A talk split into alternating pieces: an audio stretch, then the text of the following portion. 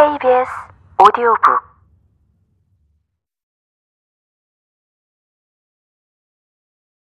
집으로 돌아온 실비네는 어린아이처럼 어머니의 치맛자락에 매달려 하루 종일 곁을 떠나지 않았다. 끊임없이 랑드리 얘기만 했으며 둘이서 함께 지냈던 장소들을 지나칠 때면 반드시 랑드리를 떠올렸다.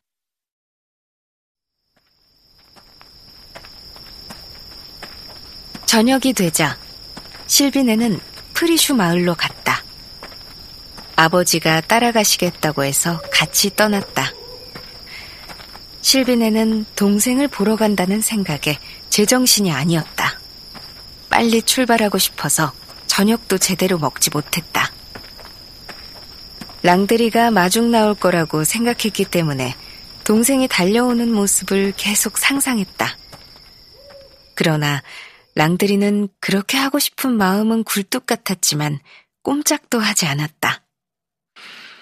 쌍둥이 사이의 우정이 마치 병처럼 여겨졌기 때문에 프리슈 마을의 젊은이들이나 아이들로부터 놀림을 받을까 두려웠기 때문이다. 그래서 실비네가 찾아왔을 때 랑드리는 마치 지금까지 쭉 카이오 집안의 식구였던 것처럼 식탁에 앉아 식사를 하고 있었다.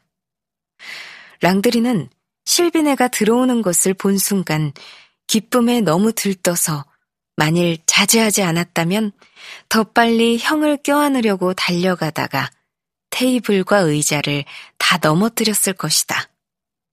하지만 그렇게 할 수는 없었다.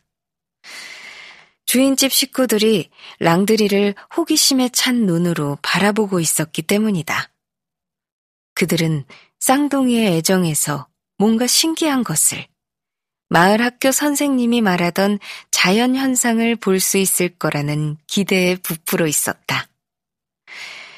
그래서 실비네가 자신에게 달려들어 울며 입맞춤하고 새가 둥지 안에서 몸을 덮이고자 다른 새들과 몸을 서로 비비는 것처럼 힘껏 껴안았을 때 다른 사람들 시선 때문에 화가 나기도 했다. 그렇지만 그로서도 기뻐하지 않을 수 없었다. 그래도 형보다는 분별 있는 태도를 보이고 싶었다. 그래서 때때로 형에게 좀 자제하라는 신호를 보냈는데 이것이 실비네를 매우 놀라고 화나게 만들었다. 바르보 씨가 카이오 씨와 술을 마시며 이야기를 나누기 시작하자 쌍둥이는 함께 밖으로 나갔다.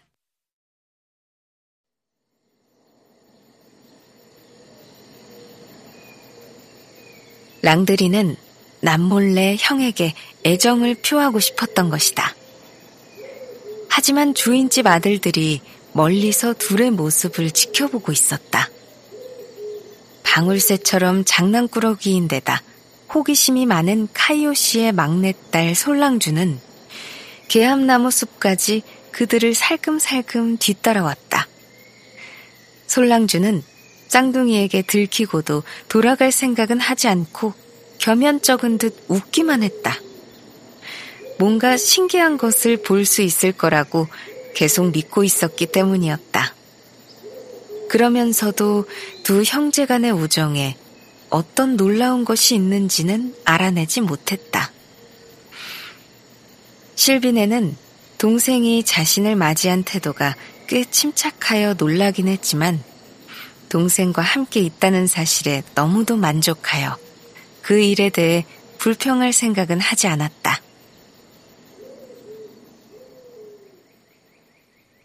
그 다음 날 카이오 씨가 아무 일도 안 해도 된다고 허락했기 때문에 랑드리는 홀가분한 기분이 들었다.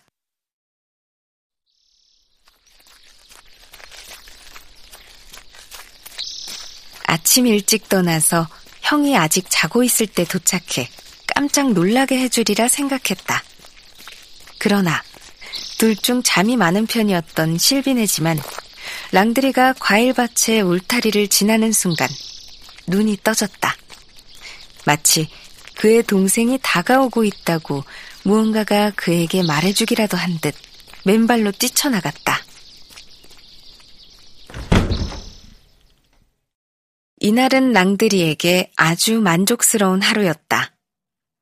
자신의 가족과 집을 다시 보게 되어 기뻤다. 그곳으로 매일 올 수 없다는 것을 알고 있었고, 집에 온다는 것이 그에게는 상으로 주어지는 것임을 알고 있었기 때문이다.